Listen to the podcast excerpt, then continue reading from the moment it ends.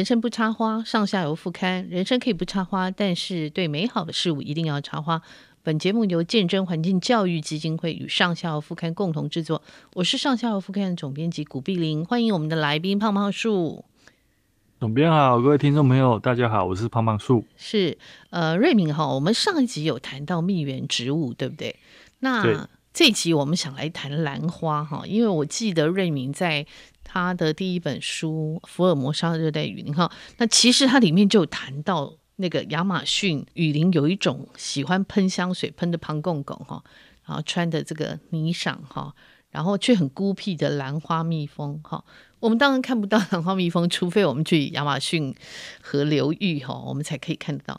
可是我对这个兰花蜂很好奇，因为我在不同的著作也有看到这个兰花蜂。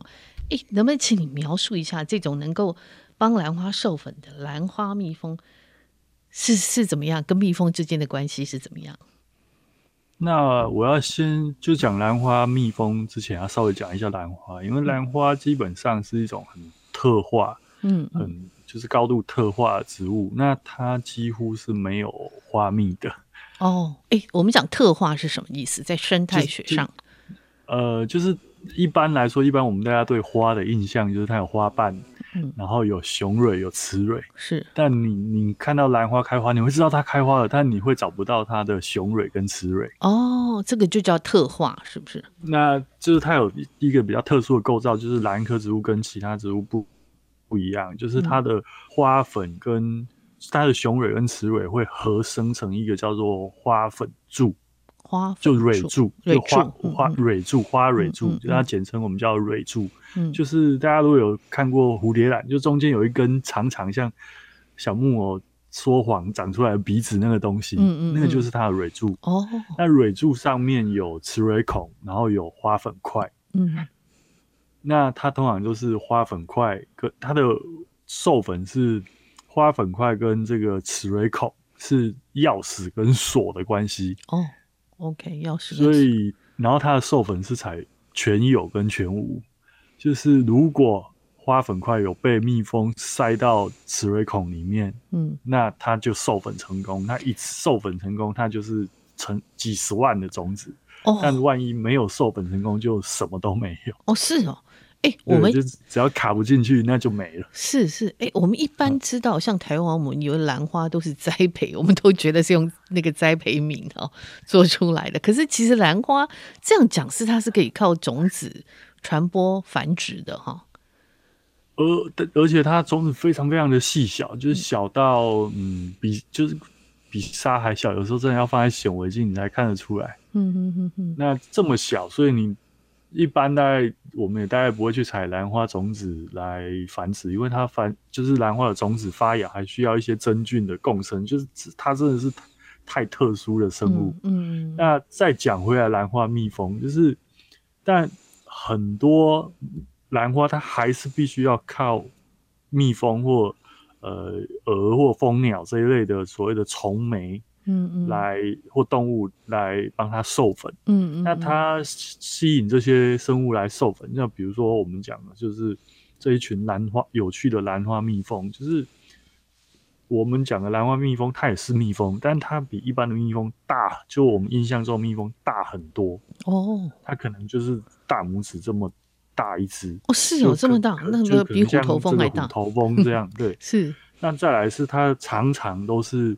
全身就是呃闪闪闪发亮，对，宝蓝色跟绿色哈，听说对，很亮的，有点像苍蝇 是是是是，就有点像丽蝇，但甚至更漂亮。嗯、再来是它的后腿有一个放这个，嗯、它不是一般蜜蜂在后腿放花粉，对，它不是，它在后腿采集兰花的香气。哦哦，OK，香气，哦，这很妙。嗯，对，它需要香气，因为为什么呢？因为这个兰花蜜蜂，我刚刚前面有讲，大部分兰花蜜蜂是单身。嗯嗯，那单身的蜜蜂就是它是独居，它是独居的蜜蜂。哦、那你 okay, 你独居，你要遇到雌蜂，嗯，那在亚马逊雨林里面人都会迷路，嗯，何况是蜜蜂，你要怎么找到你的另外一半？嗯嗯嗯，那它就是靠收集这个香气，然后再。到特定的场所去把香气放出来，来吸引雌蜂。哎、欸，这个好好有画面哎，这个。就其实其实一些生态方面的影片呢、啊，嗯、其实都有有拍过，嗯嗯，嗯拍过就是兰花蜜蜂去去跟着兰花互动的一些影片。那其实搜寻那个兰花蜂、兰花蜜蜂，你到丢到这个网络上面，其实都可以看到一些影片，嗯嗯嗯，真的蛮有趣的。然后他会把它这个放慢动作，你会发现，哎、欸。这些兰花蜜蜂很大，然后兰花跟兰花蜜蜂已经到了一个很很我们讲很诡异的关系，就是很多的兰花为了确保这个兰花蜜蜂会帮它授粉，一定会带走花粉块，它会设下各式各样的陷阱。啊对，就是不是像我们一般花，就是去你先在里面爬一爬，然后花粉就沾满你满身，然后你再去另外一朵花爬一爬，然后就不小心掉下去。它不是靠这个。它是靠强迫中奖的，就是它会设陷阱。有一些是你停在它的唇瓣，就是它它有一个类似蜜蜂停机坪的构造，叫唇瓣。嗯嗯，你停在唇瓣，然后你动了，它上面就有一个类似这个陷阱机关一样，它就会发射弹射到蜜蜂的背上。哦，这是一种。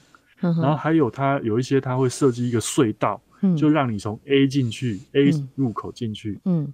A 入口，它可能会用蜜，嗯，来吸引你，嗯、然后你掉进去之后，你强迫你从 B 出口爬出去的，类似吊桶篮这种奇奇奇怪怪的，是是。还有左边有特别讲到像脐唇兰类，大概就是都是机关，它就是会有一个弹射。那一般我们有养兰花的，养过这些兰花，我们很喜欢特别去弄它，就是当你动到那个机关，嗯，然后它就会弹射出来那个画面，但是它因为它以前我们一般的相机是拍不起来的，嗯，因为它动作太快了，嗯嗯嗯。但是现在可以缩时摄影之后，嗯嗯哎，不是缩时摄影，它你可以慢动作摄影之后，你就可以看得比较清楚，它是怎么弹出来的。哦，听起来好炫，很神奇。而且这个兰花跟兰花蜜蜂它们之间的这个心机的关系，已经演化到这种奇怪。一一方面提供它香水，一方面。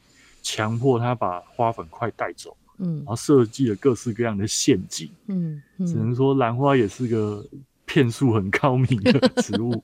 对，我觉得兰花，我那时候在读这个的时候，我就觉得兰花对这个兰花蜂简直是挂羊头卖狗肉，骗他，你知道吗？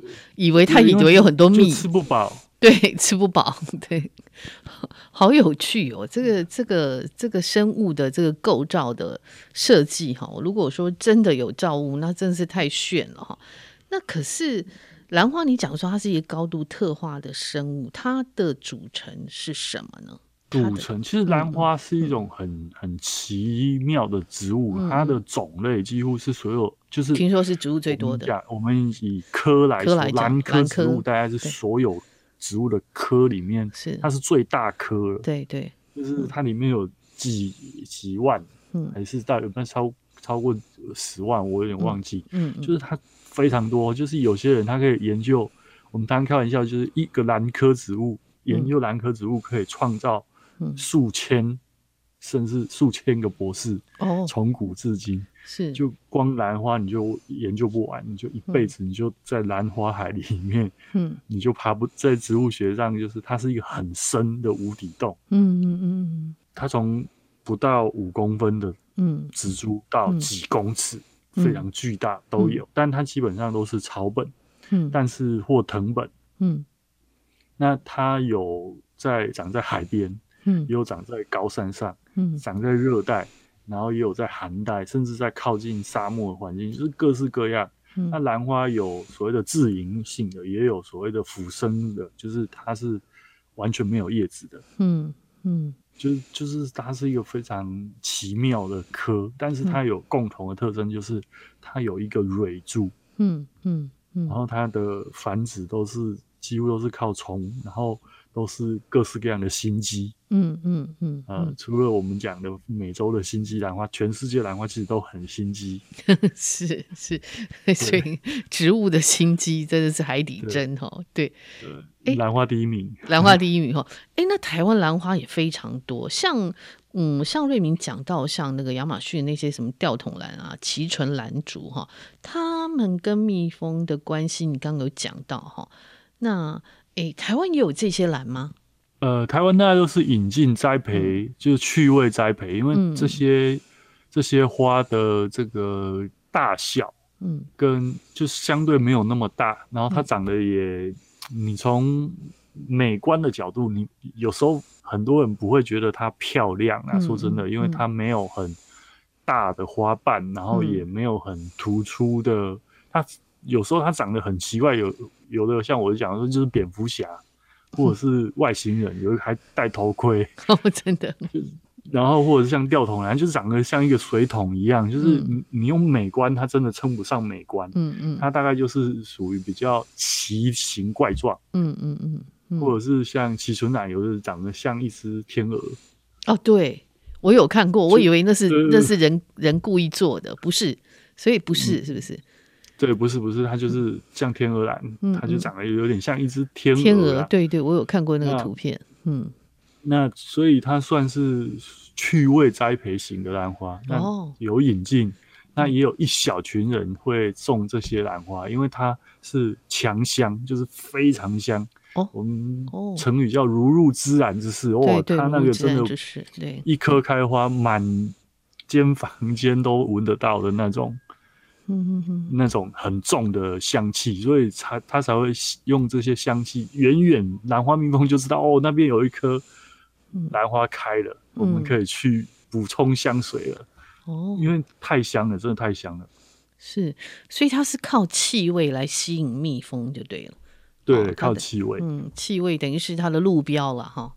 跟蜜蜂，但它就是让你吃不饱，很讨厌。是，就是很很。但兰花蜜蜂也因此演化出这种很奇怪，就是我们很难理解怎么会，这到底是什么样的脑袋会设计出这样的生物？就是它需要靠采香气，嗯，然后去在特定场所。把香气释放出来，吸引雌蜂。嗯，这是匪夷所思的一个。嗯、就我们学生物，然后学到越多，嗯，这种生态学上面的现象，嗯、会越觉得生命真的太奇妙了。嗯嗯嗯。其实我我自己在看哈，像我们上下的副刊，其实呃，饮食跟生态是各自是两大块嘛，哈。我觉得学生态的人，其实学到后来就会越来越谦卑。你会你会知道你不知道了，远远超过你知道的哈。对对，这个真的太了不起了。这个生态界永远有你，就是每隔一段时间你就会又看到新的东西，然后你会觉得永远学不完。嗯，然后生命永远会给你那么多的惊喜。嗯嗯嗯。然后你以为你找到规则，它永远有例外，对不对？对。它永远例外，但它这个例外，你又说它，它它还是服从在一个生态学的大的规范里面，是是只是它会跟原本你以为的规律不太一样。是是，就是像比如说兰花蜜蜂，那、嗯、大家都很漂亮，我、嗯、就就突然又出现一只乌漆嘛黑的，嗯嗯，也也是有这种这种特异分子。对，那大部分人都单身，那突然有一天科学家发现，哎、欸，竟然有小型群居的兰花蜜蜂。哦，是哈，所以所以你看哈，像我看分类学也是很妙，它一直在改，对不对？哦，对，一直在改，一直在改。就植物分类学，它现在就是因为，但是不过现在比较不会吵架，因为现在都是用 DNA 鉴，对，对，其实就验 DNA 嘛，谁跟谁是同一个血缘，对不对？哈，对，这样比较没有争议。对对，以前常常会看外形，哈，会看它的特征嘛，哈。就是传统的分类学都是靠形态，是是是，呃，那就容易会有一些我们讲的，就是不同的学大大大们有不同的看法，是是，所以就会有不同的学派。那现在这些学派都被 DNA 统一了，是，所以这这真的很有趣。那我们在讲到这个兰花蜂跟兰花的关系哈，你刚刚讲说它。兰花就让这个兰花蜂吃不饱，对不对？可是这里面还有一个我们很熟悉的一种植物，在这里面也跟他们勾勾顶哈，像巴西利，对不对？我们其实台湾很早就引进巴西利了，我记得一直是那个很重要的室内的观赏植物哈。哎，讲一下他们的关系好吧？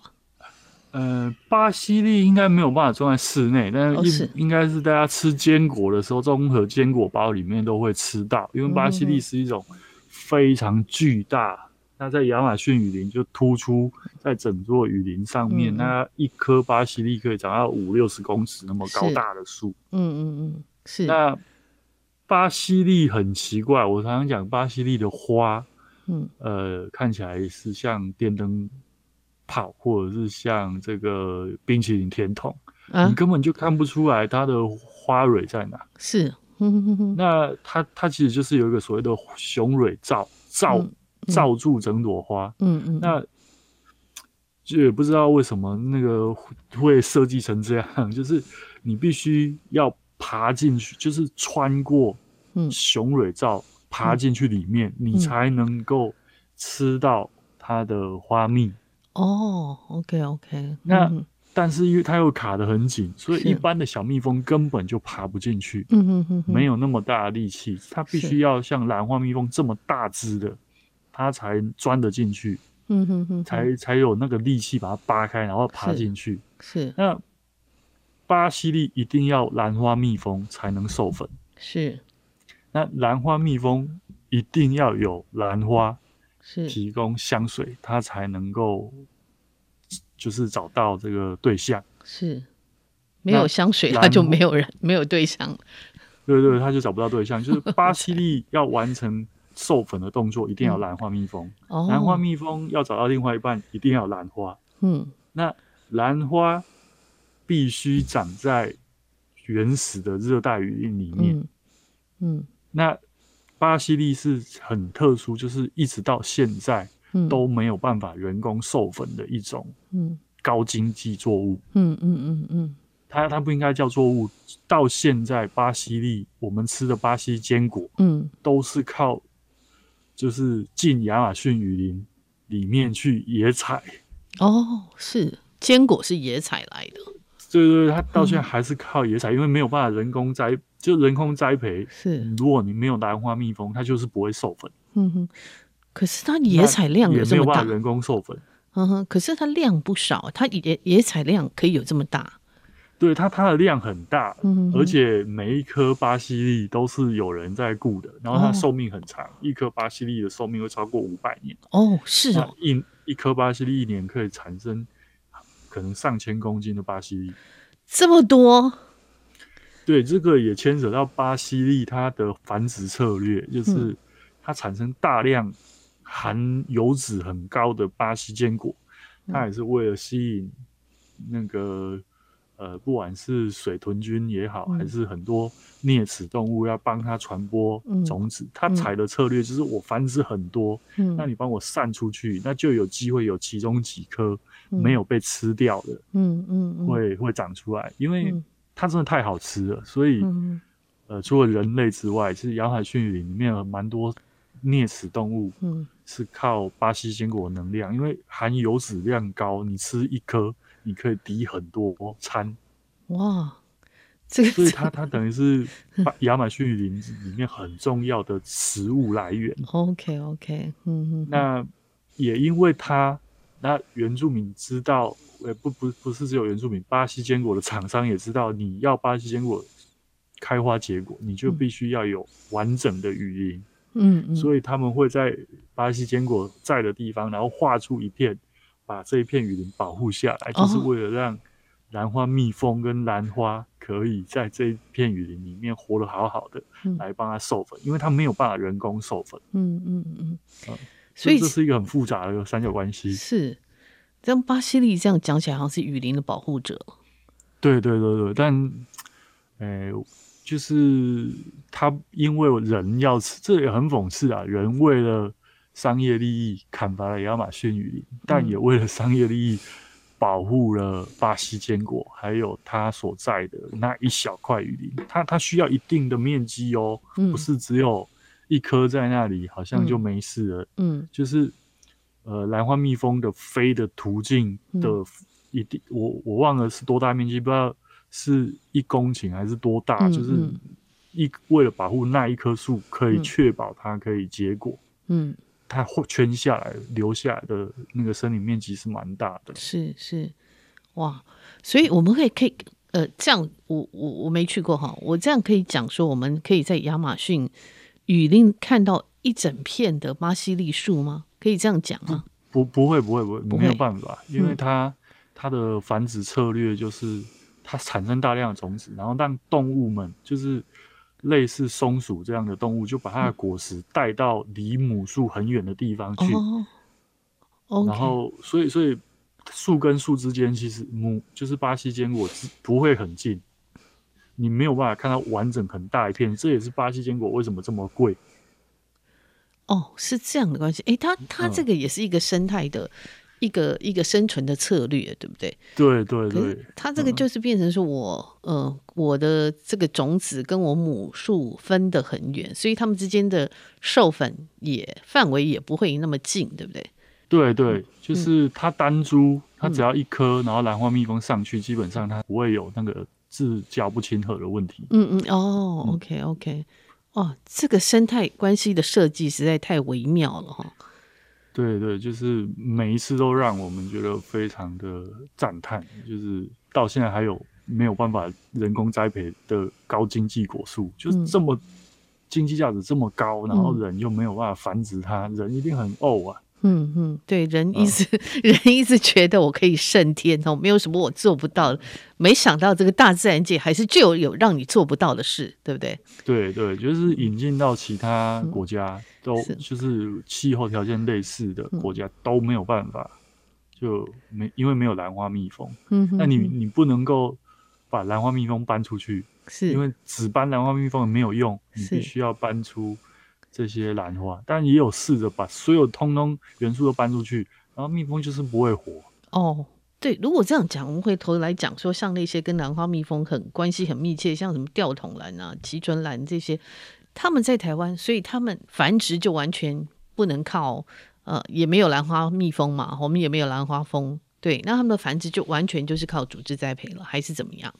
呃，分株，然后组织栽培，或者是这个这个人人工也可以帮它授粉。嗯哼哼。那其实也许我们下次可以聊，就是我们大家吃的那个香草。嗯，香草香草要人工授粉，对我有种。对，那它其实在原生地就是靠兰花蜜蜂。哦，原来是这样子啊。嗯，那。哦来到其其他地方就是靠人一朵一朵，所以它才会这么这么贵哦。OK，哎、嗯欸，可是可是我我种了种了好几年，它完全没有动静哈。我我还想说它到底要怎么授粉，他跟我说要人工授粉卖给我的时候，但我想说怎么授粉？早上清早大清早起来，然后一朵一朵，然后用那个冰棒棍帮他弄。哦，是这样子。对。哎、欸，所以它是开花的时候，哎、欸，它的花是什么颜色？我都因为我从来没有见过。呃、橘黄色、橘黄色或淡黄色。小花。它早上开花的时候，大概清晨，你大概五六点、六七点开始开，就要一边开一边帮它弄。哦、嗯。而且是一朵一朵，所以很麻烦。哦。所以香，我们知道香草荚这么贵，就是它很搞刚嘛，哈。对，非常搞刚的、嗯。那它的结成果荚的比例高吗？如果这样人工授粉、呃，如果人工的话，你只要你的技术够好，基本上百分之百。哦，真的。就是钥匙跟钥匙孔，你只要把钥匙塞进钥匙孔，它基本上都会成功。哦，真的？你你有授粉过吗？你自己有试过？呃，有，但是我会觉得，就是它的开花时间很短，但是它一次开很多。嗯、那你，哦、它的就是你要抢时间，要么你的人要够多。嗯嗯。然后一因为要一朵一朵。然后兰兰花也没有那么，就是它也不是非常坚硬的。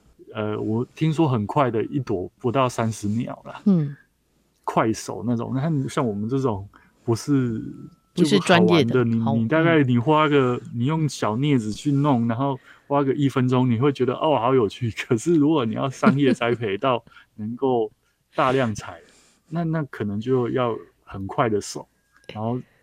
几十秒要搞定一朵，不然整片就几千朵花同时开，一千朵一朵给你二十秒，一千朵就多少时间，根本就弄不完。真的，哎、欸，你讲到这个很好啊！我认识一个朋友，他说他们家小时候就是他小时候他们家种花嘛，哈，他们家就有那个什么夏景嘛，那还有那个什么三色堇，就要调那个颜色嘛，就是交配嘛，哈、嗯。他就说他们就是要去点这个，他们痛恨死那个三色堇呢，就就。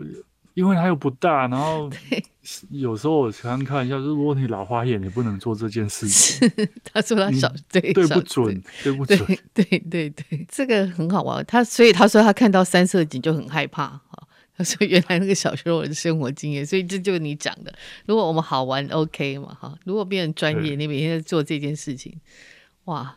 会做到真的是黑利亚公，很想哭，对 对，真的真的，哎，这太有趣。我们今天讲到这些生态的这些呃这些计算哈，这些演变，然后这些呃彼此之间的配套哈，彼此间有它没有它就缺了什么东西哈。其实真的，我觉得生物界、生态界真是太精彩了哈。我我我听了觉得它简直是这个恩怨情仇，其实不逊于人类哈。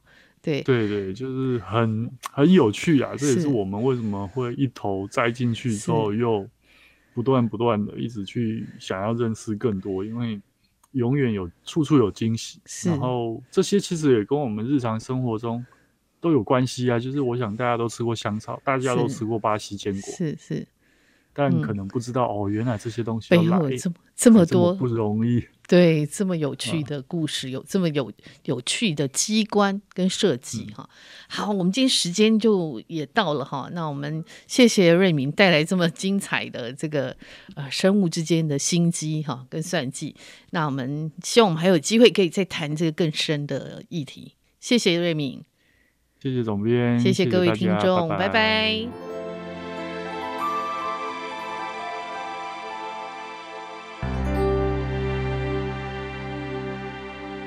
好，我们这一期请到的来宾是张独行。呃，独行呢是我们是连线到荷兰去。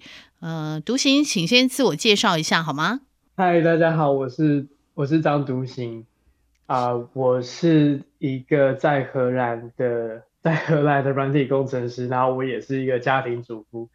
呃，我每天都煮饭，然后也每天都写程式。是，呃，我是二零一九年来到荷兰，那二零二零年在荷兰开始定居，所以这样算一算也也两三年了吼，也一段时间了。对对对，所以。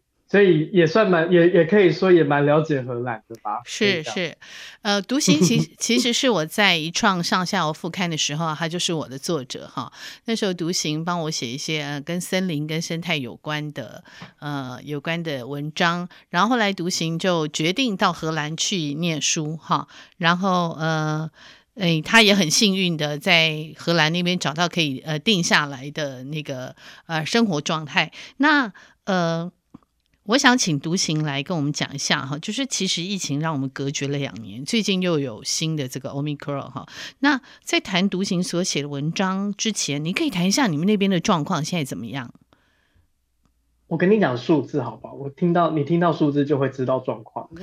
呃，昨天哈，昨天就是昨天确诊的数字是呃六万四千人一天。一天一天，这样是一天。Oh. 你猜猜看，有几个人就是因为这个新冠的关系死掉？没有吧？八人哦，oh, 八人。所以接下来荷兰政府要做的就是解封。哦、oh,，OK，了解。六万多人解封，然后我们现在每天大概几十个人，我们就已经紧张到完全无法理解的状态。你在荷兰可能无法理解，嗯。是我在荷兰吗？呃，因为我我跟你说，因为我二零二零年在台湾嘛，是，所以我我在台湾，我知道台湾在台湾的时候，整个社会对于这个疫情紧张的氛围，所以我可以感受到那个台湾人的紧张。是是，但是呃，我当我一过来荷兰的时候，荷兰其实疫情也蛮严重的。是那个时候是二零一九年的十月，是，然后很严重的时候，我看到在荷兰好像大家好像也有无所谓的样子。真的哈、哦。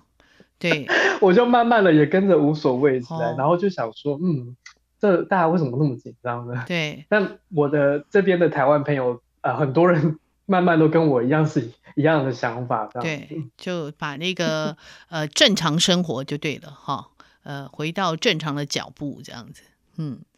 那其实其实大家好，上次独行就跟我在聊，我记得我们在台湾在去年呃五月那时候开始呃第三集的时候，他跟我讲的数字，我说你们这数字是 N 倍于我们，可是为什么我们这边这么紧张？然后你们觉好像还 OK 哈？那这个真的是很很有趣，我觉得呃那那个台湾因为经过 SARS 哈，所以我们对这些东西都会有相对来讲是警觉性是比较高的哈。那好，我们今天呃。呃，我们就来讲一下，因为我们被因为疫情的关系，让人被封封起来，所以我们对于绿地啊或者森林就更向往。因为台湾呢这两年那个呃开始种植植物的人就非常多哈，所以跟植物有关的东西突然变成有点像显学哈。那你曾经写过这个庭园旅行中谈荷兰最早的植物园莱顿植物园哈，现在都可以自由出入吗？还不行，就是。但后天应该就可以了，因为就是明天就要，明天政府就会宣布要解封。嗯，呃，其实植物园相对来说真的是安全，比较安全的一个地方了，所以我也我也，但是因为荷兰的政策是它它要封是封所有的博物馆，所以是大家都去不了的，公平吗？哦，啊、所以哦，所有这些公共场所都是不能，都是要封起来就对了。对，就是荷兰，它政它它政府它的所谓的封城的意思，并不是像在中国那样整个关起来，嗯、而是而是它封的是公共设施。哦，OK OK，那那但但是人如果说你去呃什么采购啊、上超市啊什么这些都没有问题就对了。它不能封超市啊，不然我们大家怎么样活下 去？跟中国的封是连这个都封了，对不对？是哈，对啊，是是是，嗯，那我想请问那个独行哈，就是说，嗯，其实。我发现莱顿是一个，因为我去过莱顿哈，他会把那个有一些有名的诗人的诗会题在建筑上哈。我印象很深，那时候我去的时候是常会看到那个松尾芭蕉的诗。那你进入莱顿植物园，你有说你被一段日文吸引，请请说一下，那是那一段是什么诗句？然后它的意涵是什么？哦，那那一段很有趣哈，就是呃，我我我先形容我看到他的惊讶，嗯、就是我呃，莱顿植物园是一个。有一个科学感的地方，因为它是一个整个玻璃的建筑物，嗯，然后你就从外面就可以看到里面有放很多植物，但是你就觉得它就是一个科学的呃研究研究或展示的一个地方，可是旁边就刚好就一面白色的墙，然后就写了一段日文诗句在那边，然后我也看不懂，我就觉得很奇怪，这到底是什么东西？我就啊、呃、把那一段呃日文拍起来。然后那去问我好朋友在日本的好朋友，嗯、然后他就告诉我说：“哦，这就是啊、呃、很有名的，他说很有名，很有名的菅原道真的诗句。”是啊，因为我我对日本不熟，我对日本的的诗人不熟，但是我有听过菅呃菅原道真。是，他就告诉我说这一段呃中文叫中文就是呃东风送来梅花香，无主不能望春来。嗯，那白话就是说。东风嘛，在日本的时候，然后东风会把那个梅花开的时候，东风会东风会把梅花的香味送过来。嗯、但呃，就算你们这些梅花，这些梅花是没有主人的，嗯、你还是不能忘记，就是你会你会因为这个东风的关系，你会闻到梅花的香味。那它有非常多的意思啦，也有人讲说它是一种教诲。嗯，那也有人讲说这单纯就是菅原道真，他因为被贬官嘛，然后他去了。呃，另外一个地方看到梅花的抒发，那我们我们不知道，我们不是诗人，我们不知道。那呃，在呃，这句这句诗放在荷兰，放在植物园门口就非常的妙，因为很有趣。那呃，假设如果菅原道真真的是因为嗯、呃，他感到在不同的地方看到梅花得到的一个抒发的话，嗯、那。这非常的适合植物园啊，因为对呃，当我们进去呃这个莱顿植物园后，我们、嗯、呃荷兰文叫 Holtes，我们进去 Holtes 这个地方的时候，你非常容易看到来自很远很远不知道什么地方的植物。嗯、那、嗯、呃当然最远就是亚洲的嘛，所以我进去在植物园里面就会蛮感受到一种。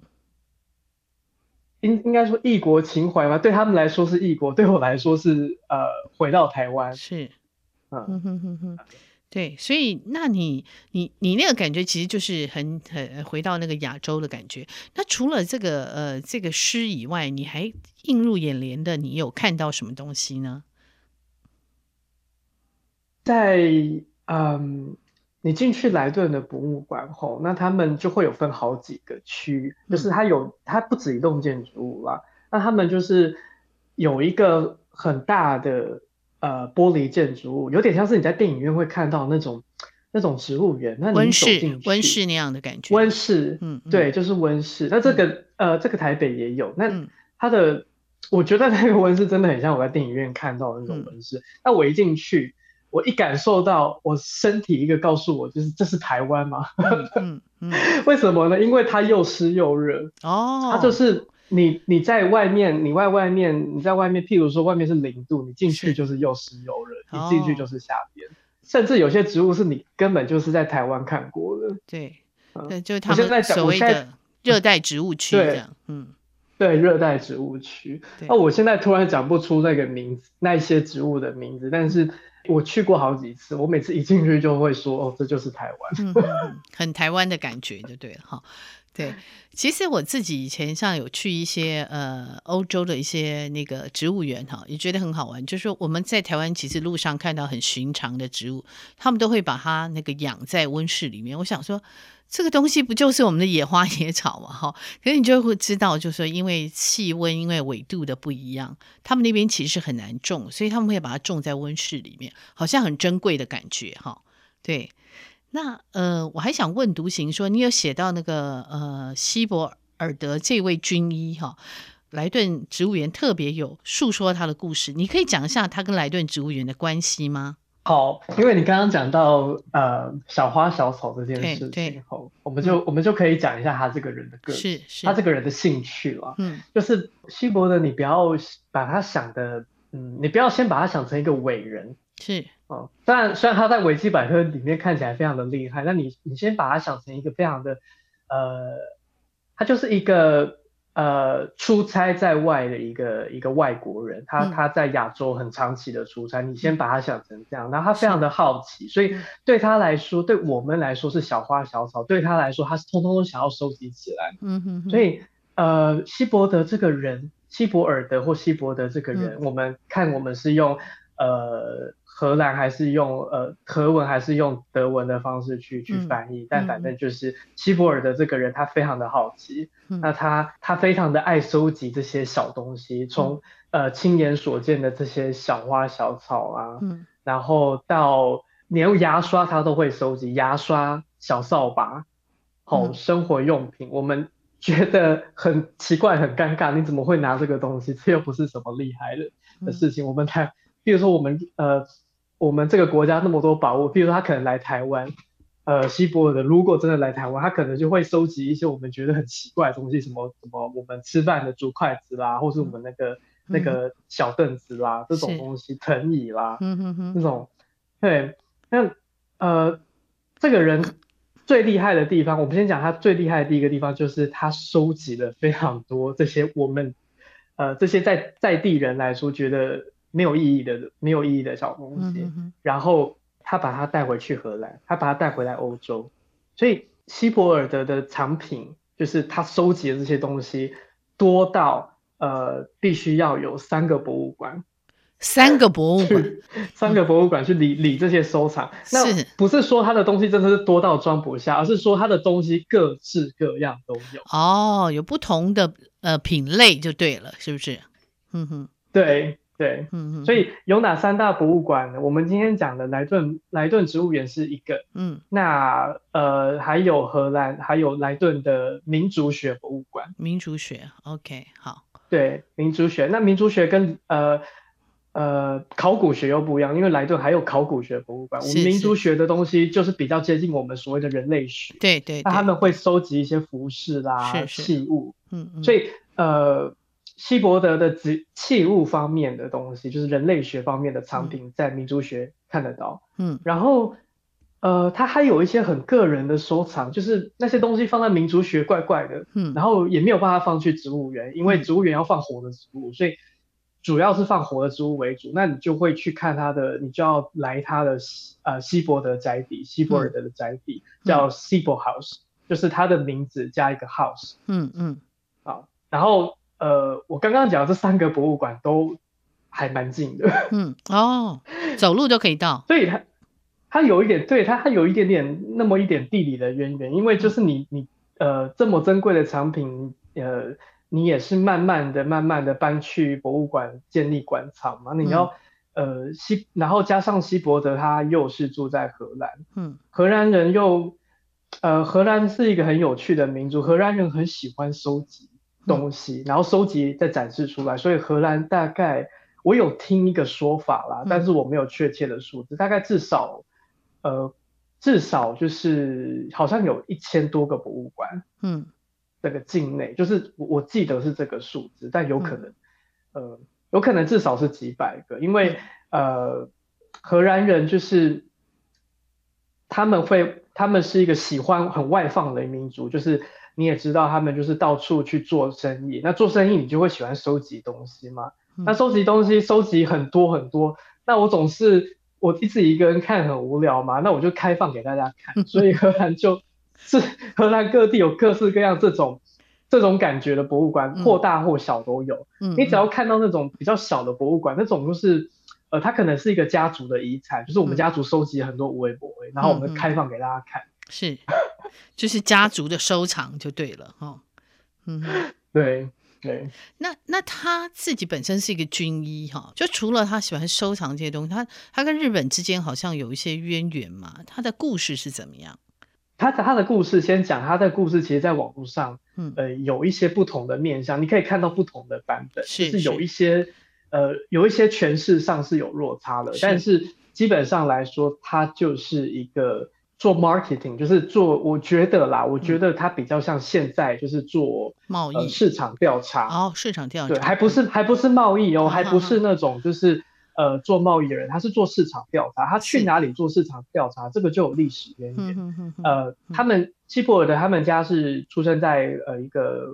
德国的世家，所以他其实是德国人。嗯哼哼哼。虽然他他后来都住在德荷兰，但他其实是德国人。我个人觉得他可能真的是觉得德德国有点太一直都在窝在德国有点太无聊了。然后加上呃德国那个时候吼呃又有点动荡，所以啊、呃、他刚刚好看到荷兰有一个机有一有一个机会让、嗯、呃让让他可以去出差亚洲，是那就跟着荷兰的商船一起在亚洲这样子驻扎。所以你说他是军人吗？我觉得他没有那么像军人，嗯、他其实真的就是一个做市场调查、市场研究的人。是是是，所以嗯，对，因为那个时候欧洲对亚洲还是蛮陌生的。对对。那他所以他就他就去做了市场调查。是。那、嗯、呃，希伯德还有还希伯德他是有语言长才，所以他的荷兰文讲得很不错。哦。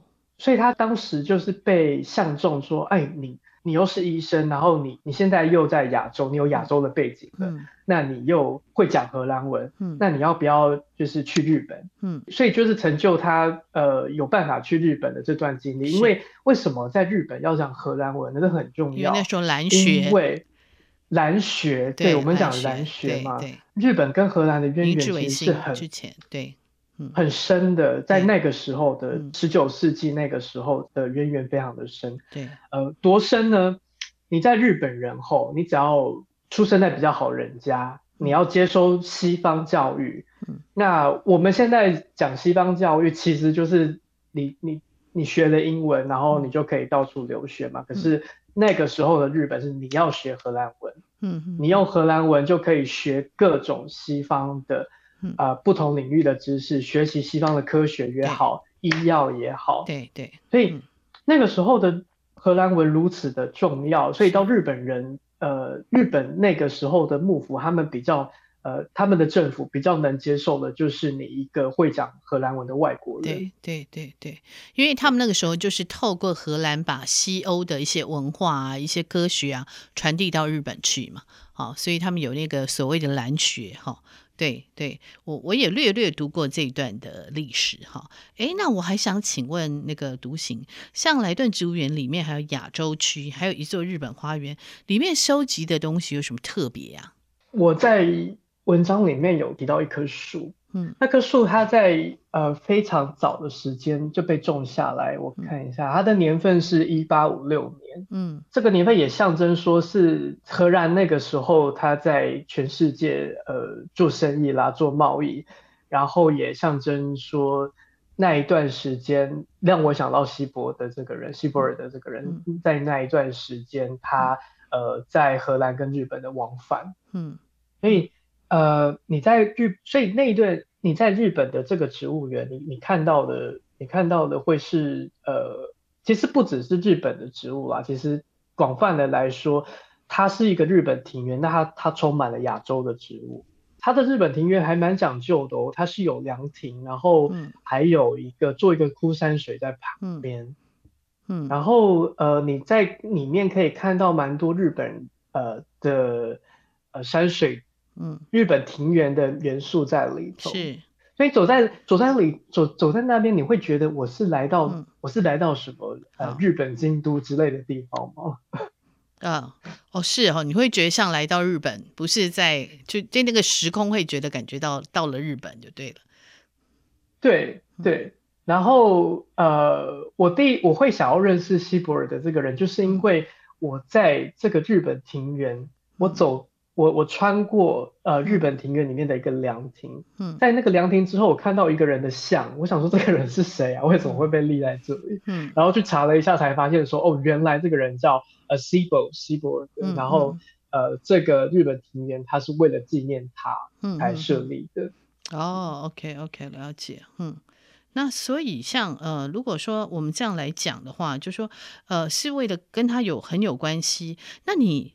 你迁徙到荷兰，再回头看你自己出生之地，你有没有经过一些文化震荡啊？或是你觉得自己归属，呃，跟来去心境上有什么变化？我觉得我可以先从呃希伯德这个人的故事再看到，因为希伯德这个人他真的太喜欢日本了，嗯，所以他其实是想要在日本定居的。嗯，那呃呃后来发生的一个事情叫做希伯德事件，嗯，那简单的说就是。他被发现说他身上有日本日本的地图，嗯，呃，那呃当时日本政府是呃日本官方是禁止你呃携带任何的地图出境的，嗯，嗯，那就是违反了国法，所以这是要关的。那他被他这到最后是被被呃被判说他终身不能过呃不能到日本，嗯，对，那这个这个这很严重啊，对他来说，因为。嗯呃，希伯德在在日本又又又又娶妻生，又娶妻生子，生了一个女儿。嗯，那生了一个呃全日本第一个女医师。嗯，所以嗯，我们在你如果去像如果你去希伯尔的宅邸，它会有一段呃很有趣的纪录片，也不是纪录片，有一段很有趣的介绍影片。嗯，它是用希伯德自己的第一人称去讲。自己的心情，嗯，讲他发生他在他身上发生的事情，嗯嗯，就是，嗯，你你可以感受得到这个人他多多爱日本，所以他要回去，嗯、呃呃回去西方世界，他是非常的心碎的，嗯嗯嗯嗯。那我我我自己在二零二零年的时候，我我其实是在荷兰，也是我也是在我我也是很像希伯德一样，在荷兰的时候，我就对这个是这个这个国家非常的好奇，觉得非常的有趣。嗯，然后我甚至是呃决定要决定要定居在这边，嗯，可是因为我当时因为呃疫情的关系，所以我还是决定先回到台湾。嗯，那我回到台湾那一阵子，我就呃非常的感觉到有一种呃撕裂感，就是你很喜欢的一个地方，嗯，然后你被迫要离开它，嗯嗯，然后呃那个撕裂感就是。很难平复，就是你你就是日夜会想到这件事情、嗯、哦，我想到我什么时候才能回去，什么时候才能回去。但我很幸运嘛，我没有到一年我就我就回来，我就过来荷兰。嗯嗯、可是希伯德他是他那几那再去日本那已经几十年后的事情了。嗯，嗯嗯所以我我可以想象说他有呃多难熬，嗯，多么喜欢日本，但多难熬。嗯、然后看着手边的这些，只能睹物思人嘛，就看着手边的这些收藏。嗯嗯嗯。嗯这样子是好，那那个，我想最后要请这个独行哈，呃，照常要请读者帮我们朗读一段他在我们上下游副刊所写的文章。那这篇叫做《庭园旅行中》哈，虽然我们现在不能旅行，我也很希望可以 赶快可以旅行哈，也许我们就可以在诶不同的地方，我们可以再相会哈。那现在我请独行帮我们读几段这个《庭园旅行中》。人在权力之下，如小草般弓腰。转瞬间被摧毁，但植物，我们以为植物脆弱如人，其实不然。我在小径看到一棵櫸树，像巨人伸向天的大手，走在树干下。我晓得这棵树的身世。一八三零年，这棵来自日本的橘树，在庭园中被种下。这是西伯尔德离开日本的隔年。橘树不是日本特有的树种。而是来自中国，我总觉得这像极了西伯尔德的命运，出生德国，扎根日本，最后却被驱逐出境，定居在荷兰莱顿。在櫸树一旁，终于可以好好看清楚这座日式庭园。走过小桥，有凉亭和枯山水，那凉亭仿佛庄严供奉着什么。从凉亭内，我们终于看到了西伯尔德因为锈蚀。展现那奇怪的深色的神情。至于庭园内的植物，宛若某种生灵，它们总是在移动，它们来自远方。而最终我发现，总是移动的不是植物，而是思绪，是对异国的想象。在荷兰凝视日本，如印象派时期的画家那样，用油画颜料模仿浮世绘。这座庭园总是不断地在脑海的半岛中旅行，日文地图平躺在展示柜，在遥远时空的初岛，日本访客说着荷兰语，兰学家与日本学家相遇，探险家为植物命名。s e a b o d y 作为结尾，花栽在那里，而香气则飘散在庭园里。好，我们谢谢独行哈，那我们也祝福独行在荷兰的生活，呃，真的平安啊，非常重要。那真的是好好享受你的生活。那也今天谢谢各位听众的收听，本节目呢是由见证环境教育基金会跟上下游副刊共同制作，我们是一个线上媒体，也是由见证环境教育基金会支持的上下游新闻与市集的副刊。如果您想了解食物怎么来，欢迎收听食农搜查线上下游新闻。那喜欢阅读饮食跟生态文学，请在线上搜寻上下游副刊，也请订阅，请务必订阅、下载订阅。那谢谢各位的支持，谢谢各位的收听，拜拜。